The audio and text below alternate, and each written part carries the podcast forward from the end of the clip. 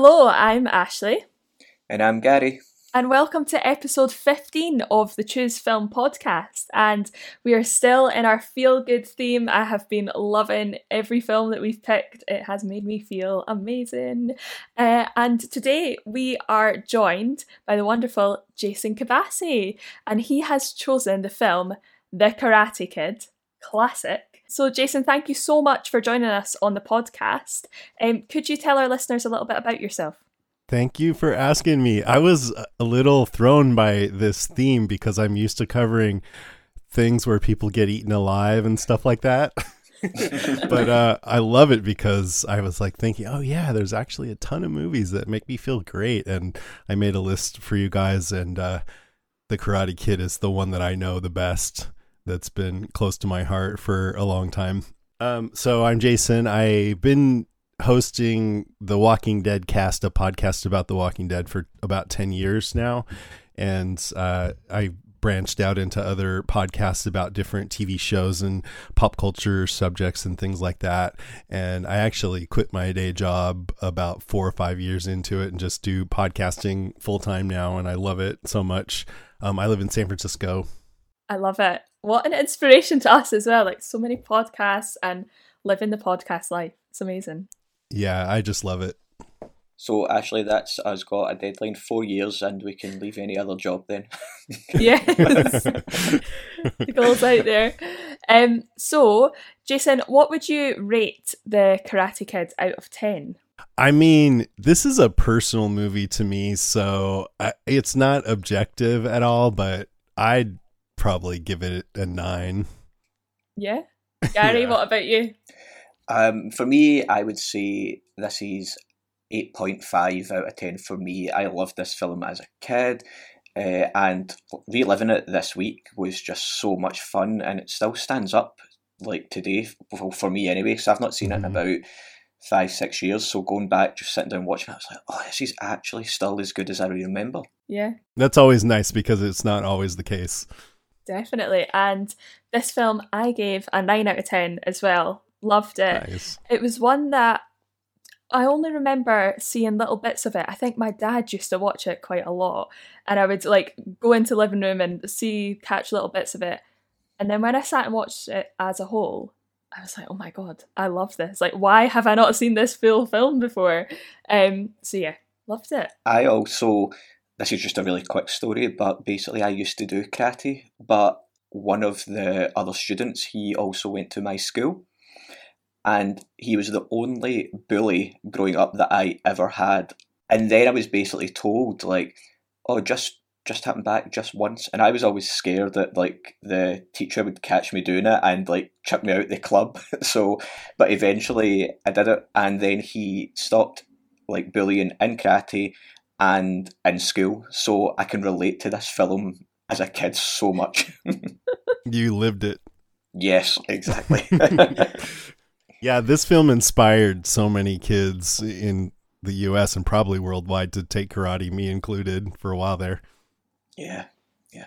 Completely. It's like that thing um, that they're they're calling the sort of Netflix effect now as well with the Queen's Gambit, you know, when uh, there's like a film or a series produced around a sport or a hobby like mm-hmm. sales of you know chess sets or people taking mm-hmm. up chess just like goes through the roof. So i can completely understand why yeah. this film would do exactly the same. We just podcasted about great british bake off on one of my other podcasts and i always gain a few pounds while that show's on the air.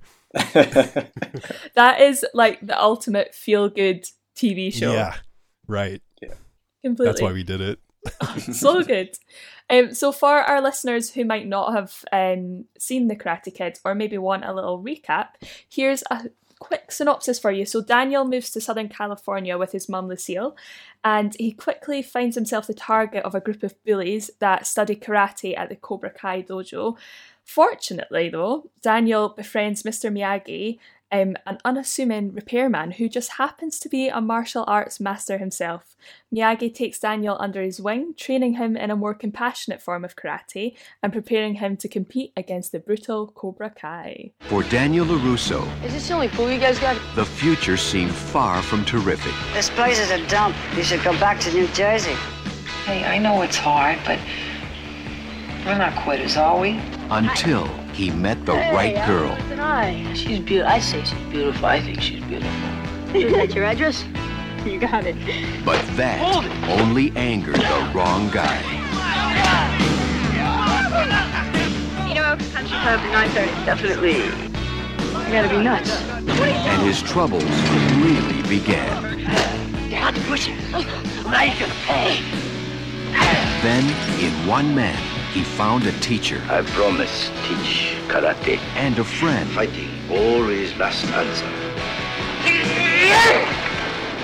How did you do that? Don't know. First time. Power. Whole body. Yeah. Make a perfect picture. How do I know if my picture's the right one? If come from inside you, always right on. Lesson about the balance, not just karate. Lesson for whole life. Why train? So I won't have to fight. Hey, karate kid! Let's see the move. No points or no points? You're dead meat. I don't have much of a cheering section. You got me. In the end, it will be in Daniel's hands. In his body.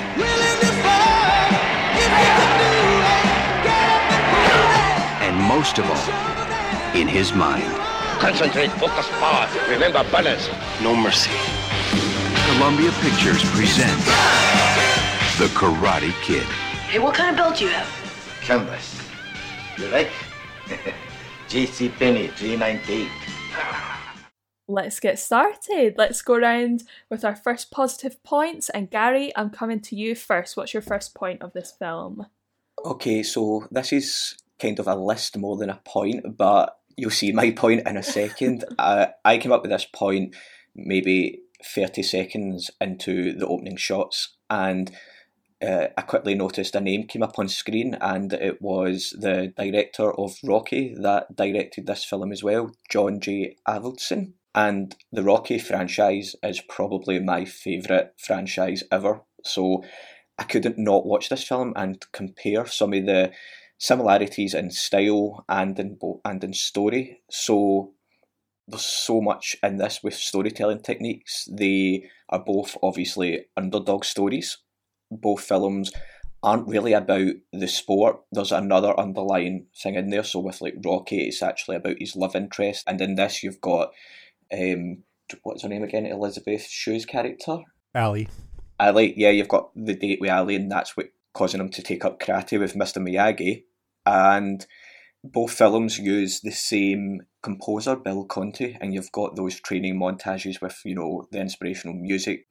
Same cinematography, both Italian American leads, both have the old wise mentor, and both characters also don't really want to win the match. They just kind of want to go the distance and prove to themselves and the audience and their family that they are worth the cause that they are fighting for. There was another interesting thing. So, um, the same director came back to do Rocky Five as well as the original Rocky, and Daniel's character in this film basically is getting bullied at school. There's a girl that he fancies. He takes up this sport to then basically stop the bullies bullying him. And then that is basically Rocky's son's story in Rocky Five. That's like the subplot.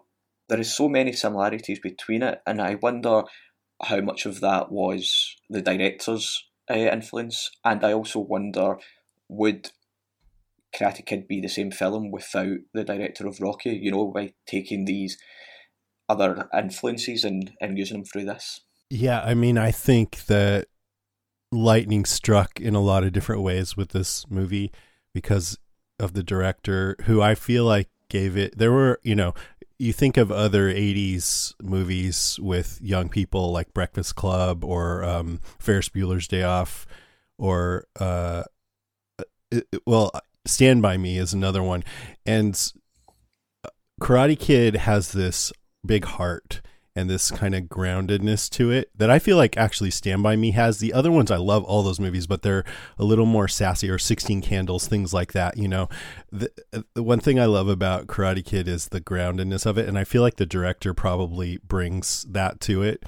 and the mm-hmm. score like you mentioned is i mean i really feel like music can elevate a movie and that is definitely the case here with the pan flutes and the string instruments and everything it just takes you away and the the I mean, I don't want to go through all the great points, but there's just so many things that landed right with this, the chemistry between the actors. And I think if any one of those hadn't been there, I actually think the script is good, but um, I think all these other elements elevated it. It could have been just another corny movie. And so, yes, I, I, I think if somebody else had directed this, there's no guarantee that it would have landed the way it did. We might have forgotten it by now. Yeah, to me, it's almost like a coming of age film, but with elements of the Rocky underdog story filtered through that as well. Mm-hmm. Yeah. Absolutely. And I also wonder, as you're talking about this, does John G. Avildsen be like, do I have to direct another one like this? Well, you're good at it. Okay. yeah, absolutely. or if he's drawn to, I, I would suspect he's drawn to it, but I don't really know. Yeah, and Jason, I, to- I like how you um picked up on like the script. It could just be another sort of cheesy film. And Mhm. do you know what? There's parts when I was watching it being like, this is so cheesy, but everything just comes together. And actually, Yeah. it's very real as well and endearing and honest. And yeah, there's so much. And I think the whole team effort of it, the music is incredible in it. I'm not going to Yes. go too much into that, but um, definitely the direction has brought everything together in such a such a way that's really really working for it. Loving it. The the screenwriter, uh, Ro- what's his name? Robert Kamen. Yeah, He also wrote Karate Kid two and three, and in my opinion, Karate Kid two is pretty good, but it doesn't quite capture the magic. Pretty close, and three is awful.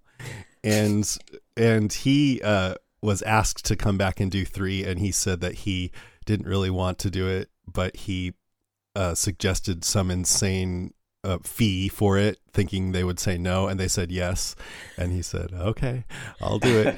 But um, if you want I- me. yeah, and so, but uh, the the this movie was personal to him. He was bullied as a kid, and he took karate, and he had a teacher that was brutal or something, and he didn't, you know, jibe with that. So he went and found another teacher that was actually in the actual Miyagi line of karate, and it was more about the way that Mr. Miyagi in the film. So I think that helped uh, that he actually felt personally connected to the story to make to make the script better than the the next two movies.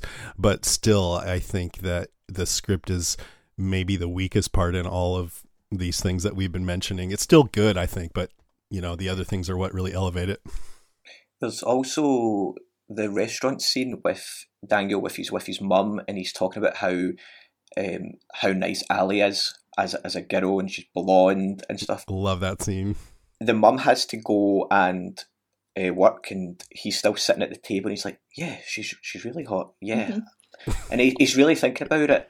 And that also reminded me of a nice scene in Rocky where he's standing in front of the mirror looking at himself, and then he starts almost acting out what he's going to say the next time he meets Adrian in the pet shop, and it's wee moments like that in both films that makes you relate to the character and just love them. Yeah, Yeah, yeah, absolutely. it's that innocence and just sort of giddiness of the the young love as well. Um, and I'm actually going to jump in with my first point because my first point is Daniel's charm with Ali. He is just so endearing, and I love how he's always playing it cool, but it's never it's never dickish. Like he's mm-hmm. he's always so charming and lovely towards her, and you know when she when they first meet, you know, and he's sort of saving her radio and everything, and then she introduces herself at school as Ali with an I, and then he's of course Daniel with an L, and just the way you know the way he leans up on the lockers next to her, and it's just oh, it really, really like melts my heart watching them together. And then, as you said in that scene, when he's getting all excited talking about Ali to his mum, whereas like a lot of the time in films where there's like a teenage sort of love story, they don't want to talk to the parents about it. Like that's not a cool thing that you talk to your parents, but no, he's like quite happy, and it's just such a genuine love that you see, and this Yeah. charm is gorgeous. yeah. Um, and even the way he like runs up to meet Ali at school, and you know after, um, I think it's after Mr. Miyagi has sorted out the Cobra Kai guys and the deal is done, you know, they're going to do the tournament. Um, and Daniel's talking about, oh, he doesn't want to moan and groan and stuff. But Ali says, well, I'd listen to you. And then he's like, oh, well, do you want to listen on Saturday night? And it's just like, it's so corny, but I love it. Honestly, I could not get enough of his charm. So yeah, that's my, my first point. Daniel's charm is just plays such a huge part in this story. Yeah, that's pretty close to my first point too, because people focus on the chemistry between Daniel and Mr. Miyagi, and I think that is off the charts amazing in this movie. But it it's good to realize that Daniel by himself is pretty great. And as a kid myself, I moved around a lot, and my mom and I had to push start our car sometimes and and so um, I really identified with him um, but I think Ralph Macchio just he's so good in this role I mean it's it's hard not to sympathize with him because he's pulled out of everything he knows and dropped into a whole new life reluctantly but he handles it with he he really adapts. I mean, it's tough. He he has to go through some tough stuff, but especially like you're saying in the way that he interacts with Ali, even in that first scene when he first meets her uh, in the party on the beach, they're kicking the ball around and he sees her and he's just standing there while all the other kids run off and he they're looking at each other with this eye contact. Uh, a friend of mine was like, "That's a little creepy." Like she's on the side of of uh, Johnny and all of this, and I'm like, "No way!" But to me, it shows he. You're right. He's not dickish at all, but he's confident and he's really open. And that kind of direct eye contact, but without being threatening, is like uh, it shows that he's comfortable with himself you know? And you really feel that from this character through the whole thing. He's going through some tough times but he's got a strong core. He's really comfortable with himself. And to me that's really attractive. And it's funny because i'm in my 40s now but um, i still feel like i'm relating to him. When i first saw this i was 12 or 13 and he was kind of a hero and i still kind of feel that way about him even though it's a 16 year old kid on the screen. But yeah i love his character. Definitely also, Sorry, Gary, go on. No, I was just going to say, I also think that also comes down to the casting, like yeah. with Ralph, because he knew how to play that character and how to play it with confidence, but um, not over arrogant. And I yes. also think it comes down to the casting directors because if they casted someone that was like almost this tall hunk, we wouldn't relate to that as much. But because he is quite small and scrawny, like the average person would go, Yep, I was that kid at school, and I wish I had that confidence, you know? Right. And originally in the script, he was Daniel Weber, and uh, they, you know, uh, Ralph Macchio read for the role, so they changed it to LaRusso. He's yeah. just perfect. And I yeah. love as well that, you know, when his mum uh, is picking up Ali and they have to push start the car, and then his mum comes and picks him up at the day, and the Cobra Kai gang are there he never ever once, you know, gets angry that his mum's there. You know, you'd kind of expect like, oh, this go away, mum, and all this and all that. But he's never like that. You know, he just is so like happy and confident in with himself that he just he just goes with it. And I love that that they didn't put in that sort of disrespect for the mum because mm-hmm. they didn't need it. But it's kind of something that you expect in that situation there is this subtext about class and about how Johnny and Ali are from the rich part of town and he's got his old beat up car that they have to push start and he's from Reseda. And um, I think the one time where that was really prevalent in the movie is when they went out on their date and then uh, when they came out uh, Johnny and all his friends drive up and say, "You want to come up with us?" And no, no, no. And then Mrs. LaRusso drives up and uh, Danny or mommy can daniel come for a ride and then there's some tension there because he's he's embarrassed but um later when miyagi gives him the car which is an amazing scene and then he drives to the back to the golf and stuff and he he's him and Ali are kind of fighting. He's talking about, well, I know you don't like me because of the car or whatever. I think the script's intention was for this car to be a big deal to him because he thought it would elevate, help elevate himself to their class. But I really feel like the movie didn't want to go that way if that makes any sense that that for for Daniel the way he plays the character I don't think it's really about that it didn't feel true to Daniel's character to really care that much about cars and stuff you know Yeah, yeah, yeah. He's just he's just like truly grateful and surprised, and then as well he lets Ali drive the car. So Yeah, if he was like 80s. so precious, yeah, um, then I'm sure he'd be protecting it. But no, oh, Yeah, love I think he he does deal with a lot as so he's dealing with being the new boy in town. There is there's dealing with the bullies. There's also dealing with that class element, and also it is just him and his mum, like a single mum as well. So there is so much that he goes through in such a short space of time. But I think these some of these elements, as you said, Jason, they're just hinted at rather than like taking a deep dive into it. And yeah for me that's enough you know to like show Yeah. that there is issues there but we don't need to address them all and have them all resolved by the end of the Mhm. film have you seen Cobra Kai um, so i've watched the first so i actually went to watch the first episode just in case it came up in conversation and i've watched Yeah. the first seven episodes already it's so good you have Yes. to watch it Ashley. I need to watch it. and it's all they do go more into this class because Cobra Kai is all about flipping the script, role, uh just different context and role reversals and remixing all of this stuff so that Johnny and Daniel are more on an even keel. Uh I, I don't want to give too much away, but it's worth it. I when I first heard that this they were making this show because I'm such a big Karate Kid fan, I was like, oh cool but i'm sure it's going to be awful. And then it was amazing and i loved it. So i definitely recommend anyone who's at all into karate kid and even if you're not i know uh, my friend who i told you was on johnny's side she wasn't really that much big of a fan of karate kid but she loves cobra kai too oh, I need to get Yeah. on it. yeah yeah it is so good and what else i actually like about cobra kai is just johnny's character and how some of the stuff that he says isn't like politically correct like he's Yeah. still kind of living in this 80s life and it's about him stuck. learning to adapt yeah it's so much fun it, it kind of gives you permission to just like oh well whatever it's so much fun yeah Nice. Uh, so, Jason, what was your first point on Karate Kid? It's the same thing just daniel as a character i the Yeah. things i was just saying yeah Yeah. Oh, he is. He is absolutely phenomenal, and just carries the story. Uh, He's so young as well. I think he was only twenty-one or twenty when he actually played the role. Um, but he's He just looks got so such much a younger, though.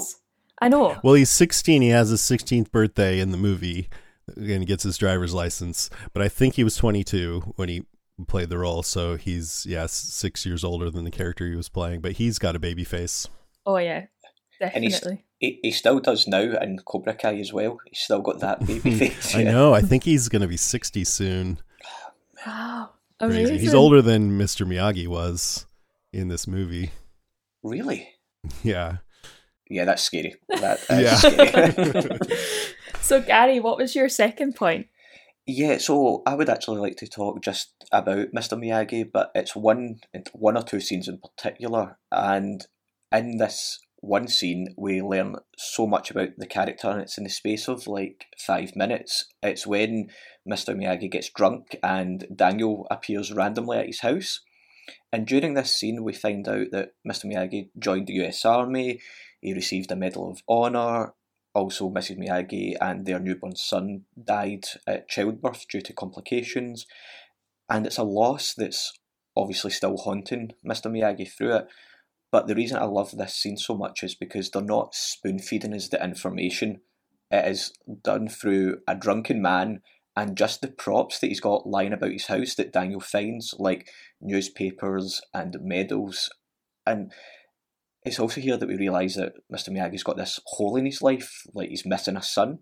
What I really like about it is, it, I, I actually love the way it's played, like how he plays a drunk man with just the laughter and the chuckles that he does through it. But in the next scene, it's Daniel's birthday, and Daniel's went back over to Mr. Miyagi's house, and they're almost like this family, and it is the son that Mr. Miyagi's missing, and he gives Daniel the gift that's made by Mrs. Miyagi, and it's through these two scenes that Daniel realizes what life is all about, and that's where he learns about respect and care and discipline, And Balance. and balance, yes, and Mhm. balance. And to me, what the film is about is told through these two scenes and not the actual final fight. Yeah, I mean, I actually think it's interesting because when you think about Karate Kid, a lot of what you remember is that last kick to the face. And it was Yeah. so satisfying. And yet, the whole movie is about Mr. Miyagi saying you you train so you don't need to fight and you know it's all about balance and and it really is um it's not about vengeance you know when daniel says he wants to train because of vengeance uh, miyagi says no and i feel like that that last moment really caters to our lust for vengeance you Yeah. know it really does and it kind of goes against what the theme of the film is supposed to be and that's probably w- what uh, if this was an independent arty film maybe that wouldn't have happened but it was a popular culture film and so and i love that moment too but i have to try to remember to be cognizant that really doesn't go with the spirit of what miyagi was teaching daniel i don't think anyway Yeah, and there's something else that I kind of agree with on that point, and it's that scene with him finding out Mr. Miyagi's backstory. Then the next time they meet, it's Daniel's birthday, and between those two scenes, we learn about family, and as you said, Jason, balance. And then he remembers that his mum's baking him a cake, and he's totally forgot about it, and he goes to rush off. But instead of rushing off, he goes to meet Ali, and doesn't even go to his mum's house. And it's like you've just learned about what's important is family, and then you've well yeah but Miyagi saying Bal- remember when I told you about balance? Well, that's for your whole life. And then I think he even holds up the picture of Ali. He so does, yeah. he's suggesting forget about your mom. Go get the girl, man. Get her! but yeah, I did notice that. Yeah, it's like, what what happened? Did you leave a scene out there? yeah, maybe, maybe. Yeah. But uh, yeah, I mean, that's I love that you. said I never really thought about that way. I mean, I always thought about that scene with Miyagi as it's just a way to deepen his character in the movie, and it was sort of a- a side thing, you know, not essential to the plot, but framing it as actually what the movie's all about, family. And it's true, like Daniel's missing a father too, so Miyagi's missing a son, Daniel's missing a father figure, so they connect and because and of that. it's it's how they get that information across, which is really good. Mm-hmm. Um, where it is through props and a drunken man slurring some words. then you kind of need to work out the puzzle with that. I know, Jason, that's one of the issues that you spoke about in like something like Fear the Walking Dead, where we're actually spoon fed information Oh, so that yeah, we know hate stuff. Whereas with this film from the eighties, it just knew what it was doing and how to do it. Yeah. I Yeah. I found that scene like quite heartbreaking, really, because Mr. Miyagi gives so selfless, selflessly. I know he's, you know, making Daniel do the chores, but that is that is the teachings. You know, that's all the defensive moves, and he takes Daniel under his wing with no question at all. But actually, he's gone through so much trauma in his life, and when he does uh, become really drunk and stuff, I just thought, oh my god, like you're holding all this inside you, and it really gave it gave a lot of depth to that character, and I felt like I connected a lot more with him after that because I just I understood what he was going through, and Mhm. you know, like the wisdom of Miyagi, his the karate sort of in his mind, how that is helping him as well. The spiritual um, essence of the karate as well must be sort of balancing his whole life when he's had to deal with so much God, trauma. You guys, I've seen this movie, I bet you 40 times. And right now you're making me appreciate it even more than I ever have. So that's really cool. It's- Thank you. Honestly, after every episode, I'm like, I need to watch this film again. Like I've missed, I've like, there's parts that I'm like, oh my god, I didn't pick up on that. Now I need to go and like focus on that or forget about this thing that I thought. Um, especially when we did Ladybird. Um, and Gary, Yeah, you I brought love up that movie. Oh, so good. So good. Well, Gary brought up the point like, actually, this is the mother's story. And I was like, what? now I'm watching it again. So, yeah, Yeah. It's, it's so nice to see, see the There's different another perspectives. um, another scene as well that's if you go back and look at it, it's really well done, and it's when Daniel kind of loses the plot and he's like, "I'm not doing any of these chores anymore. All you get me to do is wax your So cars good. and sand." it." And then Mr. Miyagi's like, Daniel, son. and then goes through the motions of what he's learned. And I think the scene lasts a good five six minutes, and Daniel doesn't say anything at all. He's just doing what he's told. But if you look at um, Ralph's facial expressions through it. He's saying so much with his eyes and how surprised it is that all this is working. He's floored, yeah. Yeah, and it's a good six minutes of just movements. There's no conversation there, and it's just a perfectly framed scene. You know, so much information is passed. And I was watching, you know, I watched this movie again just to prepare for the podcast, and it it, it really stood out how much flow there is with that scene where Daniel is kind of half-assedly going through the motions and and Miyagi's no no no lock your wrist.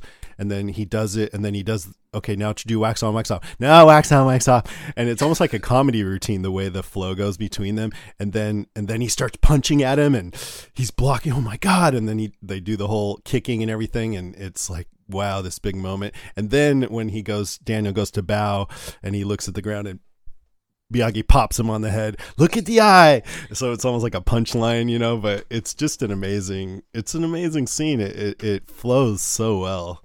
Yeah, yeah. And but the thing about it is, if you think too hard, it's like, eh, Daniel should have probably realized that what he was doing was practicing these motions. So you kind of have to suspend your disbelief and give it dramatic license. yeah, and no, you, you're absolutely right. And I was wondering that when you find out at the start that Daniel knows a wee bit of karate, and I was wondering why they'd um, given us that information because he wouldn't have maybe realised what was happening if he hadn't already had some training in karate. You know, but then maybe they told us that he's had some training so that when he does win at the end, it's not like this is the first time he's done any of it. You know, it's, yeah. I guess it's about balance. I why, yeah. and I think as well, um, you know, he's he sees the Cobra Kai gang and their sort of vicious uh, attack, attack, attack karate. Um, and maybe that's kind of what he thought karate wa- always was. But now he's learning about the whole balance and the spiritual aspect and how much your mind is involved in it.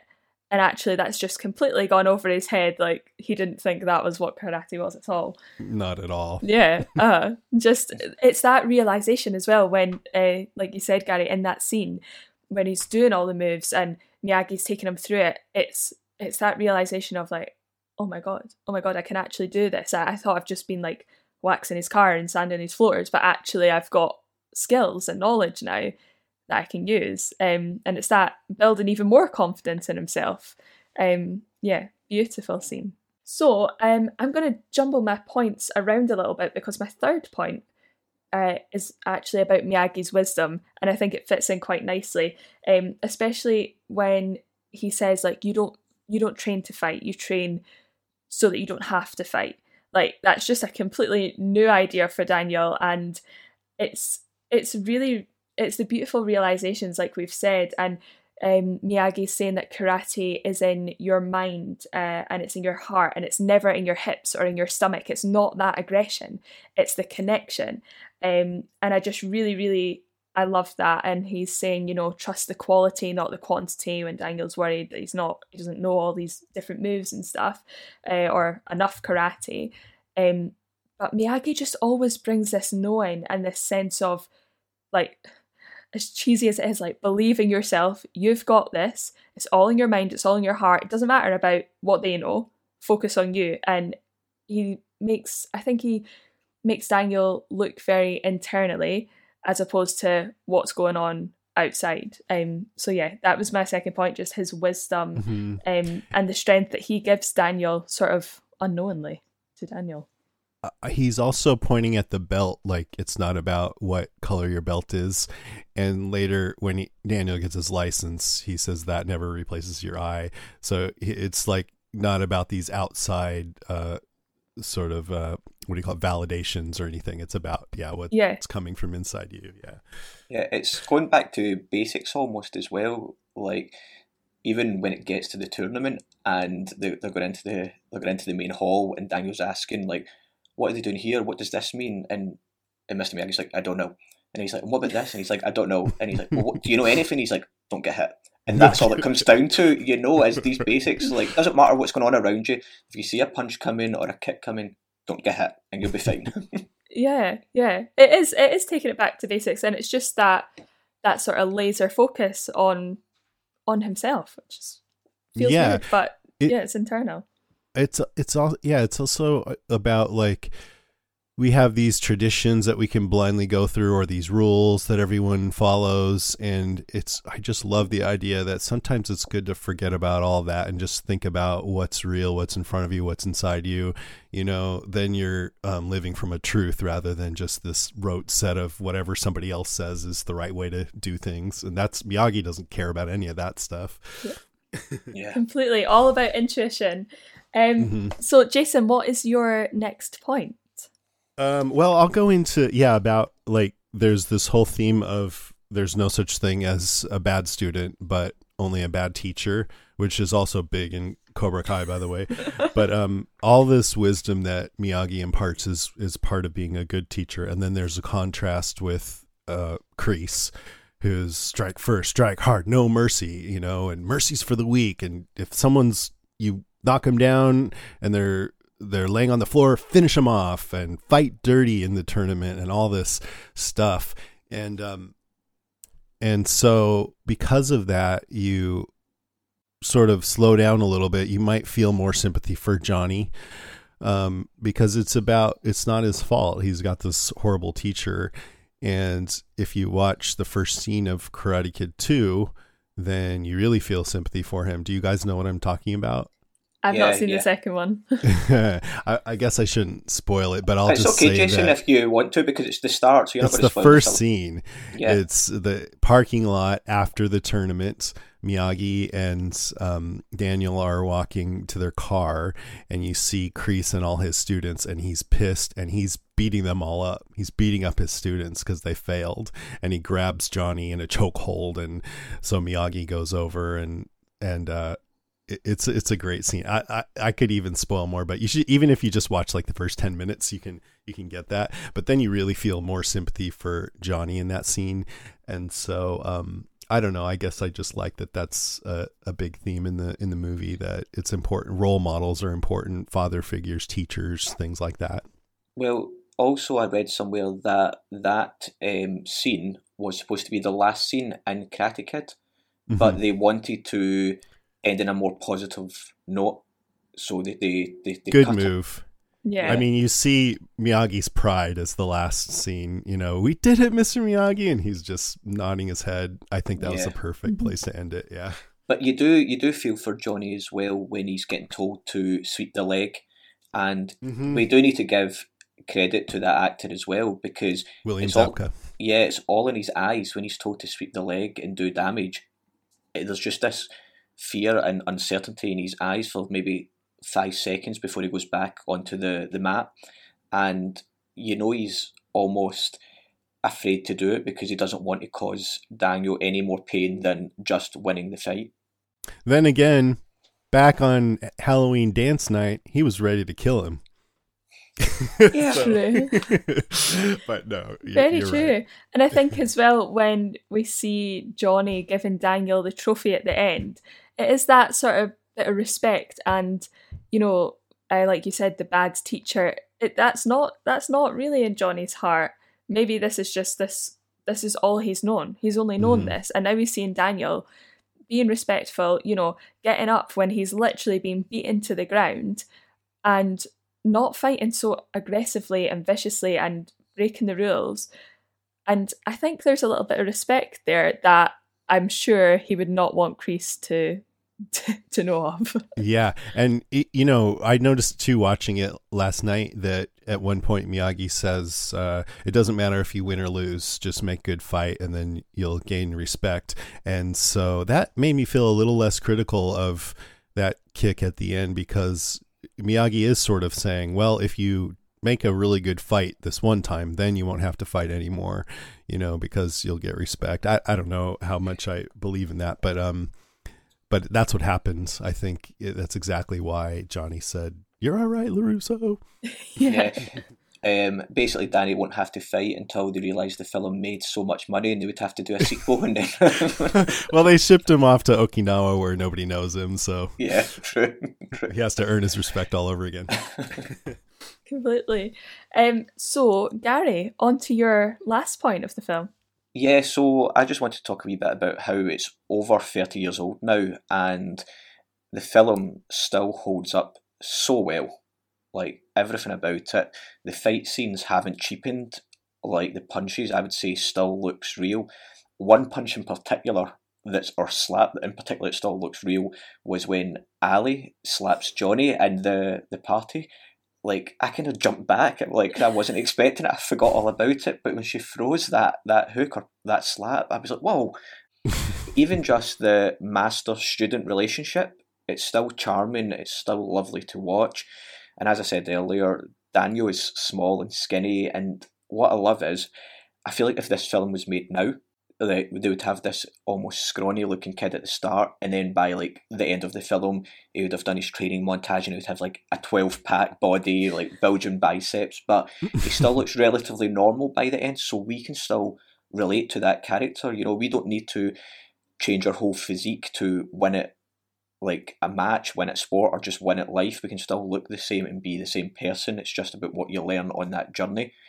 And Elizabeth Shue's character yeah, she's just playing this love blonde interest in the film, and I guess that maybe hasn't aged well, but she still holds her own in it. It's like, you know, she's more than that. She um, stands up to her ex boyfriend Johnny and she tells Daniel where to go when he's being a bit of a douche. And I think that's one of the reasons as well that they're able to bring in this new Cobra Kai TV show. You know, because everything in the original still stands up, but they can mm-hmm. they can move with the times and keep telling this story. I totally agree. Yeah, with everything you just said, and and it's clearly obvious that the makers of the Cobra Kai show have a reverence for Karate Kid because almost every moment in the movie has some kind of a uh, they refer to it in some way or another in Karate Kid and I mean in Cobra Kai and the movie stands up to that. You know, it's a foundation for all of it. Yeah, yeah. absolutely. Can still completely connect to it and nothing felt dated or like it didn't really move with the times it just it was a beautiful a beautiful story it was funny it was heartbreaking at times and it was just it was the epitome of feel good absolutely Absolutely. To me, it feels dated in a nostalgic way that I love, like arcades. You know, you don't really go to arcades anymore, or nope. You know, not everyone has cell phones, so it's kind of nice that they have to talk to each other, stuff like that. yeah, and she writes down her address for him when yeah, yeah, uh, they're going to go on the date and stuff. And my last point on the film um, is the music. It's quite a small point, but it's the music that comes in with the Cobra Kai gang on those motorbikes. Oh, oh yeah. my god, it was like it, it was cheesy, but it was badass, and it was it was just everything it needed to be. And um, oh my god, I've just forgotten his name. Johnny has his like red leather jacket on, and you just see them all scooting over the dunes, and then again, um, when they're kind of go, going to attack Daniel, um, we have the first time we hear the ride, and then the second time we hear Bumpy Ride. Um, it's just it's just so so cheesy but it got me into the film like i was like yes i'm ready for this give me more of that i need it and my only criticism is that we didn't have a few more of them because i thought they were great they were so good I mean, I love, you know, we've talked about the score, but that song, uh, The Ride, mm-hmm. and then when they're chasing him, the Cobra Kai, and all their skeleton costumes across the field. Uh, they play "No Shelter, No mm-hmm. Shelter." Mm-hmm. That's awesome. And then um, Bananarama, uh, "It's a Cruel Summer" when he's out playing soccer and he they get into a fight, you know, and then he this school sucks and he takes off and it's a cruel, cruel summer. Like all those yeah. songs just fit. So and then of course there's "You're the Best Around" in the tournament. Oh, That's so just the best, right? Mm-hmm. And that was going to be a Rocky song. That was supposed to be in Rocky three, I think, but they got Eye of the Tiger instead. I actually have listened to that song "You're the Best" about maybe five, six times since watching the film last week. just, just keep going back to it. yeah, so good. It's a feel good, like yeah, yeah, completely. Good song. And Jason, what's your final point on the film?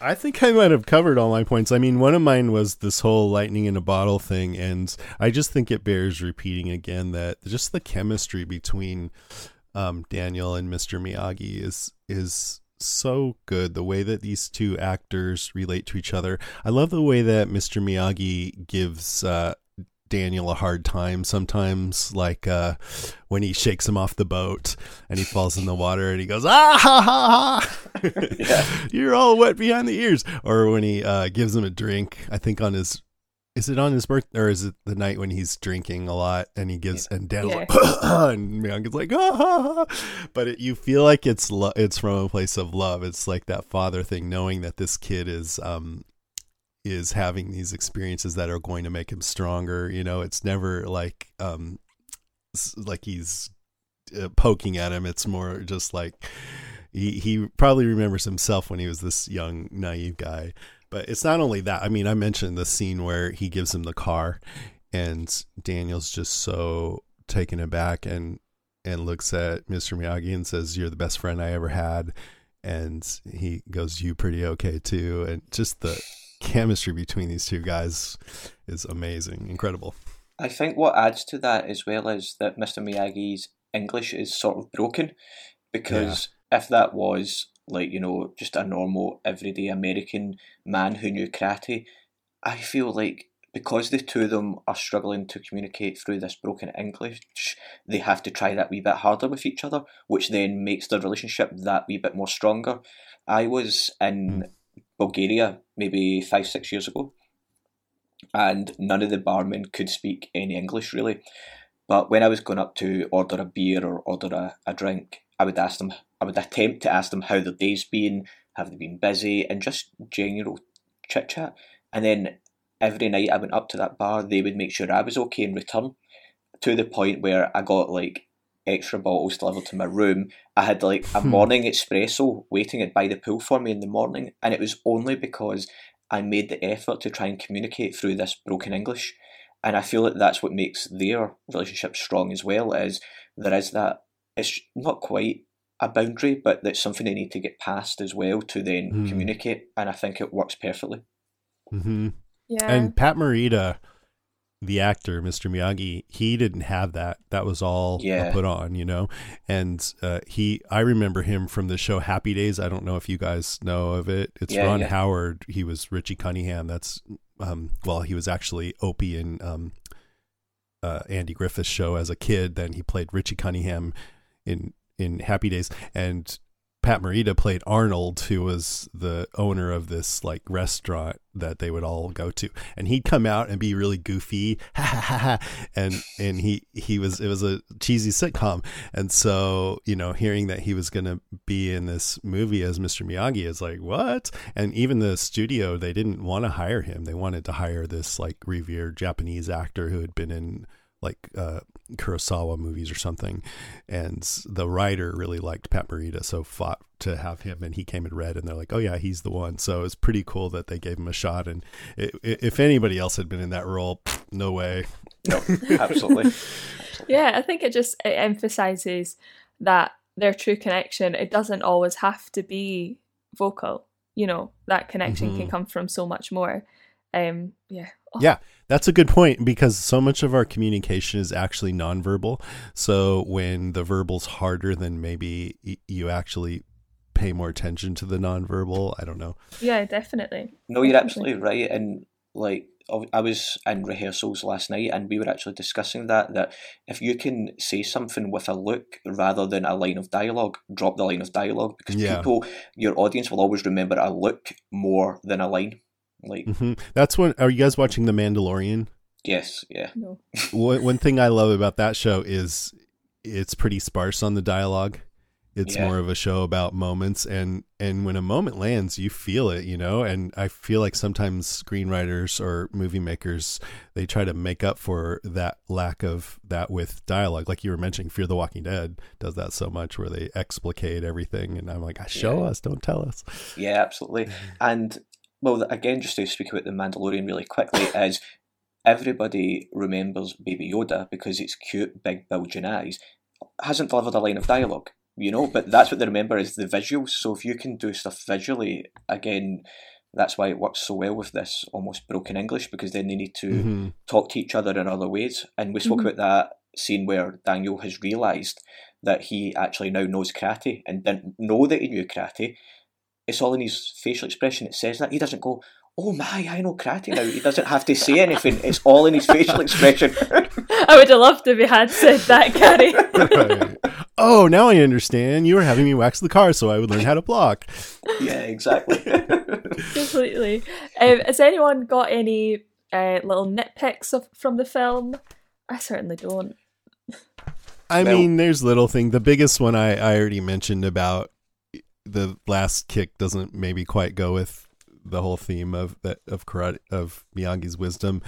Um, also, that kick is totally made up for dramatic effect and would totally be able to be blocked, no problem. And it's also it's it's also an illegal kick, isn't it, as well? So like it would have actually have been disqualified if it was real life. There's debate about that in you know when Ali's saying the rule, she says you can hit the face, and you do see kicks land in the face in other parts of the whole tournament sequence. But I think excessive force is not allowed, and that was pretty much as excessive as you can get. So I think Yeah. you're right. yeah. And also, I guess just on that note, then there's all these debates. It's actually Daniel that is the villain in it. Now I don't agree, but I feel like we No. should we should bring it up though because people will say it that he tries to steal Johnny's girlfriend. He attacks Johnny at the school disco, and there's a few other things in there as well that I can't Yeah. remember. but No, no, he doesn't steal Johnny's girlfriend because they're No. not together. I know, They're not I know. together. It's not me who That's wrote the people articles. say. Yeah. right yeah well w- because i'm covering cobra kai and one of my co-hosts is on is saying those kinds of things. Uh, you know i went back specifically to the scene where um they first meet uh daniel and ali and then johnny comes down and she sees oh god i better get daniel out of here. So she kicks the ball and he goes away. And then johnny and ali are arguing and he keeps trying to take her radio so she'll talk to him and she doesn't want to talk to him. So that's like you're invading her space right now. She doesn't want to talk to you. Then he uh, throws the radio on the ground and maybe breaks it. And all Daniel does is pick it up and hand it back to her. And I think Johnny hits him there. Yeah. So he didn't do anything but pick this radio up and hand. I mean, some people say you should have stayed out of it, but I think that wasn't too egregious of like getting in other people's business. I mean, he's trying to help this girl that he just met that he likes. So uh, I don't know. He then the one scene where maybe you could say Daniel kind of messed up is when he uh, put that hose over Johnny's thing in the stall, Yeah, and yeah. you know, so he probably shouldn't have done that. But then I think as well though that you need to if you can um, beat the bully, you kind of almost have to show that you can hold your own, so to speak, in other ways. And I guess that was him going right. Okay, if I don't do something, you're going to bully me for the rest of my days. So I need to show that I can actually try and stand up to you slightly. Yeah, but there were probably better ways to do that. Probably yes. it was exciting drama. I loved it, but Yeah. I, I think Oh. if you can criticize anything that he did, maybe that would be it. Yeah, yeah. a little bit of a wrong decision, but the right decision was allowing Mr. Miyagi to make his Halloween costume because that was amazing. Yeah. um, other notes I've got is Robert Downey Jr., uh, Nick Cage, Charlie Sheen, and Tom Cruise were supposedly all considered for the role of Daniel. wow. Couldn't really picture any of them in that role, and I'm kind of glad none of them were in that role. No way. Uh, no. Will Smith, this is kind of on the TV show, but Wi- Will Smith is a producer of Cobra Kai, and I find that really interesting that his son was in the remake of Karate Kid. and then he's went on to was. Yeah, produce Cobra Kai. love it. Um, so has anyone's rating out of ten changed after we've discussed it? We're still sticking with the same same ratings. I'm going to stick personally with my nine out of ten. Loved it. I'll bump mine up to 9.5. You guys help me appreciate it that much more. Gary? Um, yeah, I'm going to go to a nine because, as I said, like it still stands up so much today, and not a lot of films from the 80s you can say that with, you know. So yeah, I want to watch Breakfast Club again just to see because I love that so much, but I haven't seen it in so long. Yeah, we we spoke about that briefly on our first episode. So before we got started reviewing single films, we came each with five uplifting films to watch during lockdown, and Breakfast Club was in there for me. Mm, cool. Yeah, I got to watch that again. So good. Um, so we'll take a little break and we will be back with our quick fire quiz round, fun facts of the day, and our short films. You remember lesson about the balance? eh? Yeah. A lesson not just uh, karate only. Lesson for whole life. Whole life have a balance. Everything be better. Understand? Yeah, I understand. Oh, wow. You're the best friend I ever had. Are you pretty okay too? Go. Go find the balance. Okay. All right. Banzai, Danielson! Hey, Banzai! Banzai! Banzai! Banzai! So we are going to hit you with our quick fire quiz round, Jason. Oh boy. So Gary and I will ask you five questions each. Um, I'm going to start us off, and here we go. So, where are Daniel and his mum from originally? Jersey. Yay. What colour of car does Daniel take when offered one for his birthday? Kind of a light yellow, Yes. which Ralph Macchio still has, by the way. Oh, Love nice. it. Love that. Um, so Daniel gets the car for his birthday, but he also gets something else. What else does he get? He gets the gi with Miyagi's patch sewn on it. What tournament does Mr. Miyagi surprise Daniel with by entering him into it? The the All Valley Karate Tournament. Yes. yes. Who hands Daniel the trophy after winning the fight? Johnny? Yep. Who wrote The Karate Kid? Robert Kamen. What does Mr. Miyagi use to try and catch the fly? Chopsticks. Okay, can you spell Miyagi? M I Y A G I. Yes. And what does Daniel use to hide his black eye? Sunglasses. Yep. Yep. And Daniel seeks out Mr. Miyagi because of what issue with the apartment? Uh, the broken faucet. Yes. Yes. Yes. 10 out of 10. 10 Is out that of it? 10. I feel Yes. like I just Yeah. kicked Johnny right in the face there. It's Yeah. like totally killed it. You are only the second person to get 10 out of 10. Yeah. So well done, Jason.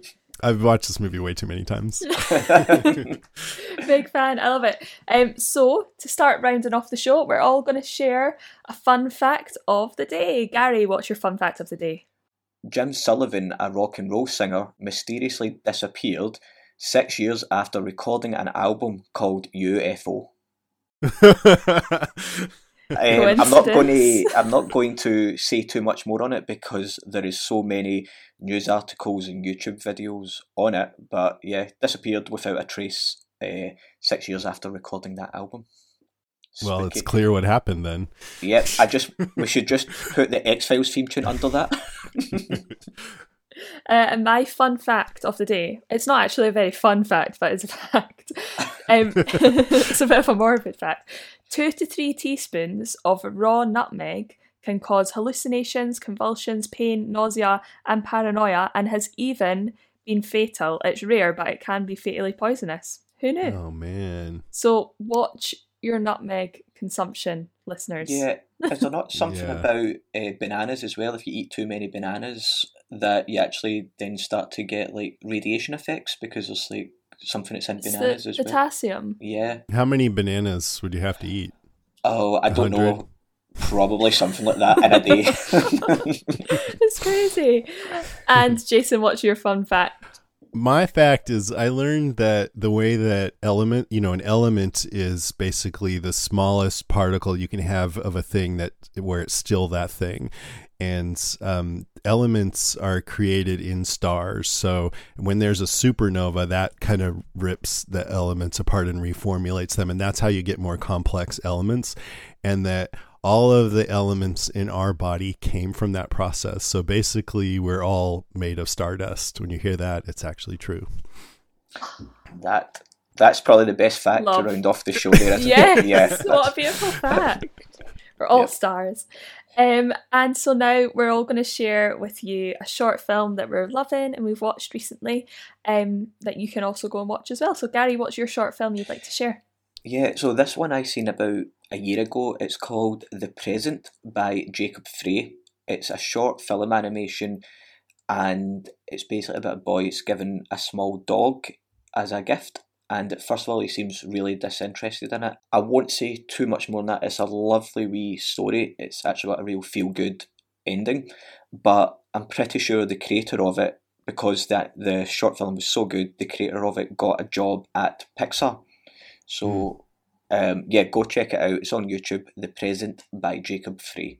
Nice. Um, the short film that I am going to share um, is set in Dublin and it's directed by Jack Desmond and it's about a nightclub bouncer who wants to like pluck up the courage to speak to the Polish toilet attendant and he learns Polish. Oh, it's called Speak to Her. Sorry, I should have said the name of it.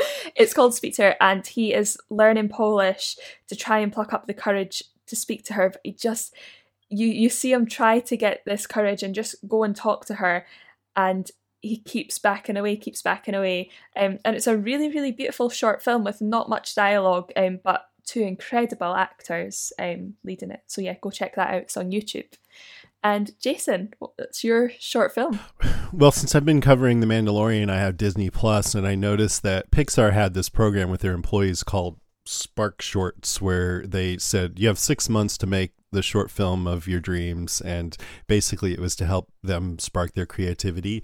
And they've been putting them out little by little, and one of them is called Float, and it's by this guy Bobby Rubio, and he it's about this guy and his little toddler son and you see him them playing and they're really cute and then he takes one of those uh, what do you call those kind of flowers where you they're a sphere shaped and you blow on it and they all go off? Uh, dandelion, Dandelion.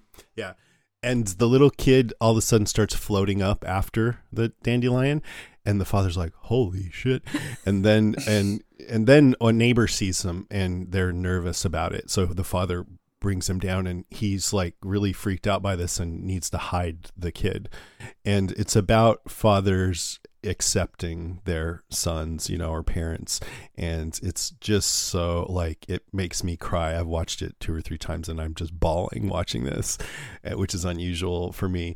Um, and it, it's uplifting at the end. So i would recommend especially for any parent to watch this float cool. Nice. Uh, so jason thank you so much uh, for joining us on the podcast today. It has been an thank you guys. That was really fun. I loved hanging out with you guys. Really great. Me too. Um, can you tell our listeners where they can keep up to date with you and your other podcasts as well? My podcasts are all at podcastica.com. And the main one I do is the Walking Dead cast, all about The Walking Dead, which is sort of wrapping up here in a couple years, they've announced. And then I have another one called House Podcastica, where I cover different shows like The Mandalorian and Cobra Kai, which season three is coming out um, in January here. So that's coming back on soon. But podcastica.com. Nice. Um, and as always, I'm Ashley Sutherland. You can find me at, at Ashley Sutherland on Instagram and at Ash Sutherland4 on Twitter. And I'm Gary, and you can find me on Instagram and Twitter at HughGPro. Please do subscribe to the podcast, share it with your friends, and if you're loving what you're hearing, leave us a little review on Apple Podcasts. We'd really appreciate that. And if you want to get in touch, you can email us at choosefilmpodcast at hotmail.com. And if you want to contact us on Twitter, it is at Film Choose, and on Instagram at Choose Film Podcast. You've been listening to Choose Film, a real retrospective podcast, and you can join us next time where we dive into Jojo Rabbit. Thank you so much. Thanks. Bye. This conversation can serve no purpose anymore. Goodbye. Bye, bye.